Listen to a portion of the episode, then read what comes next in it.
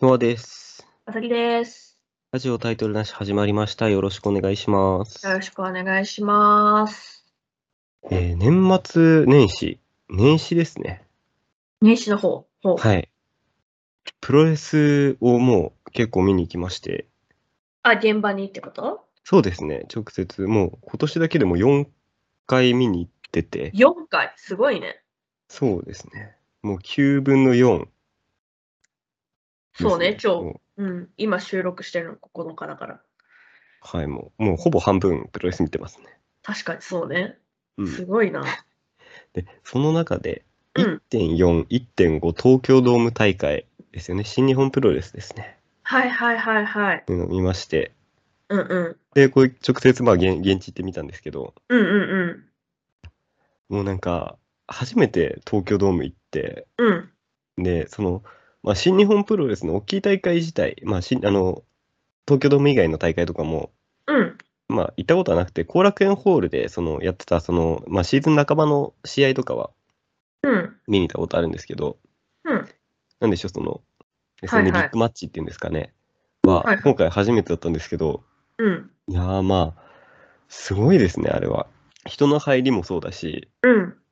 なんかその、東京ドームっていう場所の音音とか、うんうん。その、なんだろう、演出とか、うん。まあ、選手の試合ももちろんそうですけど、その、うんうんなんだろう、試合以外のところも、うん。いや、なんか、すげえなって。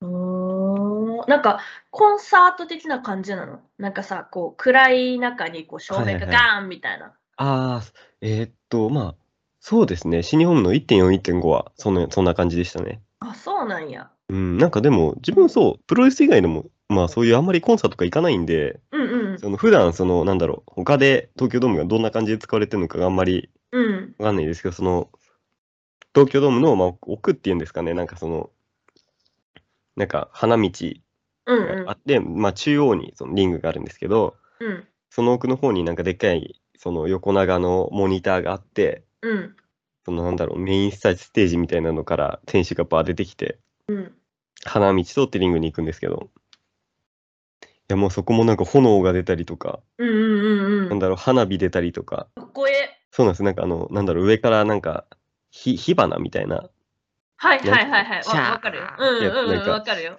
シャワーみたいな火、なんなんて言うんでしょうね。ああれがバーーって出てる中、なんうんうか、ん選手出てきたりとか、はいはいはい熱あのそう、バーンってあのドカーンって音のなんか火薬爆発するやつとか、はいはいはいはいいやなんか最初、始まる時にオープニング映像みたいなのが流れるんですよ。はいそはいの、2021年の、その新日本プロレスのであった出来事みたいなのがバーン流れて、うんうんうんで、であの、5、4、3、2、1ってなって始まるんですよね。うんうんうんで、なんかスタートした瞬間にドーンって爆発するんですよ、その、はいはいはいはいスタートっつってドカーンって、それで、そんなんなると思わないから、普通に油断してて、うんびっくりしすぎて自分飛び上がりました、ビュークって。バーっていや、それぐらいすごかったんですよね。 う結ー構んアリーナ席で結構あの、目の前ってわけじゃないですけど、結構そのパイプ椅子で近い方に座ってて。あーちょっと見やすい感じの席だったのねそうですね。だったんで、もう結構面白かったですね、そういうの。へー新鮮でした演出も含めてうんううんん。そっかそっかうんそう、なんか、試合以外のところにもすごいなんか、うん感動してました。おなんか入場曲のなんか音のはなんだ反響みたいな。あーサラウンなドんか感っていうのなんか他の会場とかだうとん普通になんだろう、うん家で流してるのと変わんないようなだからでっかい音量で聞いてるような感じなんですけど、うんうんうんうんなんだろう東京ドームだとなんなんていうんで普通に聞いてるんですけどうんうん迫力が半端じゃないんですよ。あー響くからねサラウンド感がすごいよね、そのこう音に包まれてる感じっていうか本当そうなんですよね。うんうんうんなんかうわあなんか東京ドーム大会だなっていう感じでしたね。へえー、楽しそうだねうん。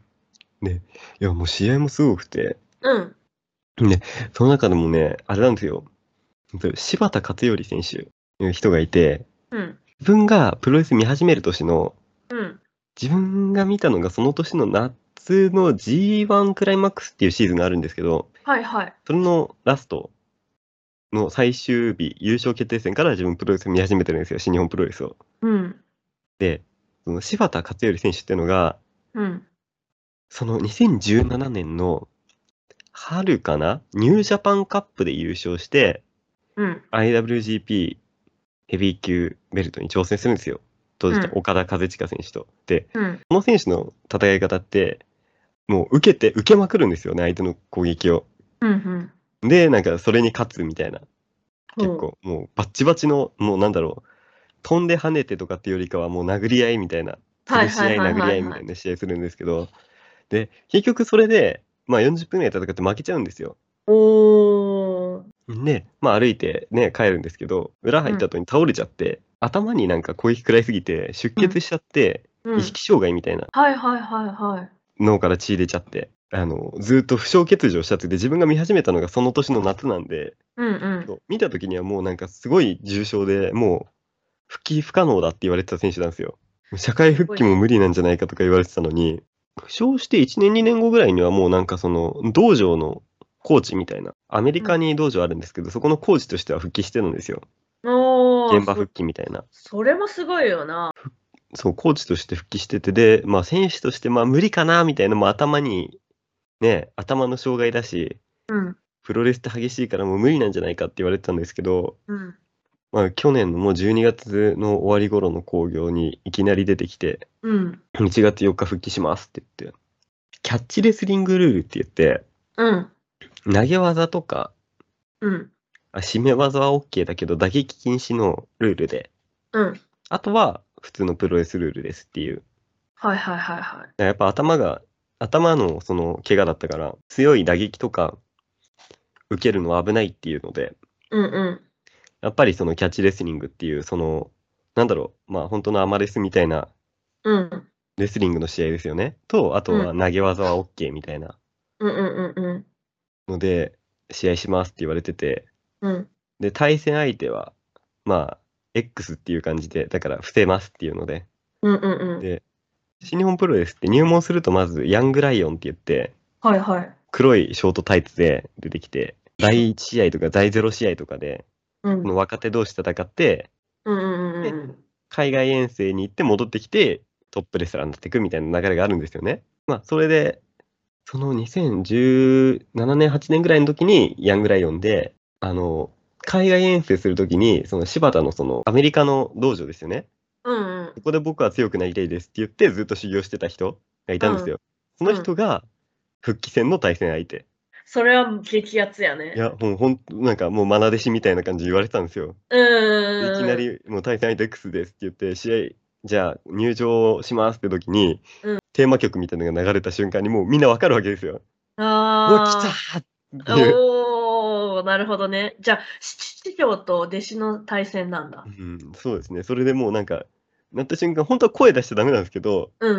やっぱり、なんかその、歓声とか、ウェーとかやっちゃうんですけど、なんか、ちょっとした声が出ちゃうんですよね。うん、どよどよってするよね。いやそうそういうので、そうもでうすよ会場全体がざわつくのがわかるんですよ。うんううんうん。わわかるわかる。うんーそうそれで、うお来た来た来たってななるじゃないですか。うん。うんうんうんで、それ柴田選手のその20曲もらって、うん。まあ、2人ともこう対峙するじゃないですか。うん。で、その選手、あんまり喋らない選手で、うんうん。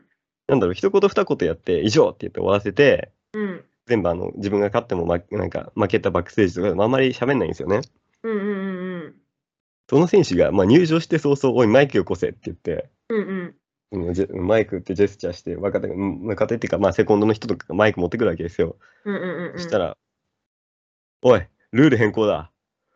プロレスするぞおー。プロレスだ マイクボンって投げて準備できてるかっつってその相手も「わー!」っつって言って、うんうんいきなりうんルール変更によりプロレスルールになりますって言ってあじゃあもう打撃も含めて OK にするっでていもうこと OKOK、OK でもうちゃんとプロレスするっていうえー、文字通り命削るね。うんもうそこまでの流れ完璧ですよねもああうち。ょっと諦めてた部分もファンもあるんでもうやっぱり頭出しも無理かなっていうのとうんうん。キャッチレスリングであやっぱそうだよねみたいなうんやっぱ復帰は難しいよねからのうん。うんうん。まあ、対戦相手、クセホ誰なんだろうからの、うんこうん。のヤンもうもう、マナ弟子が出てきて、うんうん。で、プロレスするって。おいプロレスするぞって言って、試合が始まるっていう、んゴング鳴らせって言って、いやね、声出せたらもうすごかっただろうね。そうですね。いやー、いいねうんあそういうさ、なんか、こう、分かってる、その、演出なのか演出じゃないのか、もう、もう、どっちでもいいけど、とにかく興奮するシーンっていうのあるよね。うんそうですね。でもちょっと心配は心配ですけどね、そのやっぱ頭の負傷で、うん。そうなんか昔ね、新日本プロレスで一人死んじゃった選手がいたらしいんですよね、自分が見始める前、結構前らへんにあー同じようなそうなんだ頭の、ん同じなのかな、病気かなんかで、で、なんかもう復帰大丈夫ですよって言われて、うんうん。復帰1戦目だか2戦目だかに、なんかもうけ、また怪我して死んじゃった選手がいて、あらららら。そういうのもあって、やっぱ結構慎重には、うん、なるけど、うん。まあ、うん怒られてないといいけどね、裏で。そうですね、もうこっから見ることはなかったとかだったらね。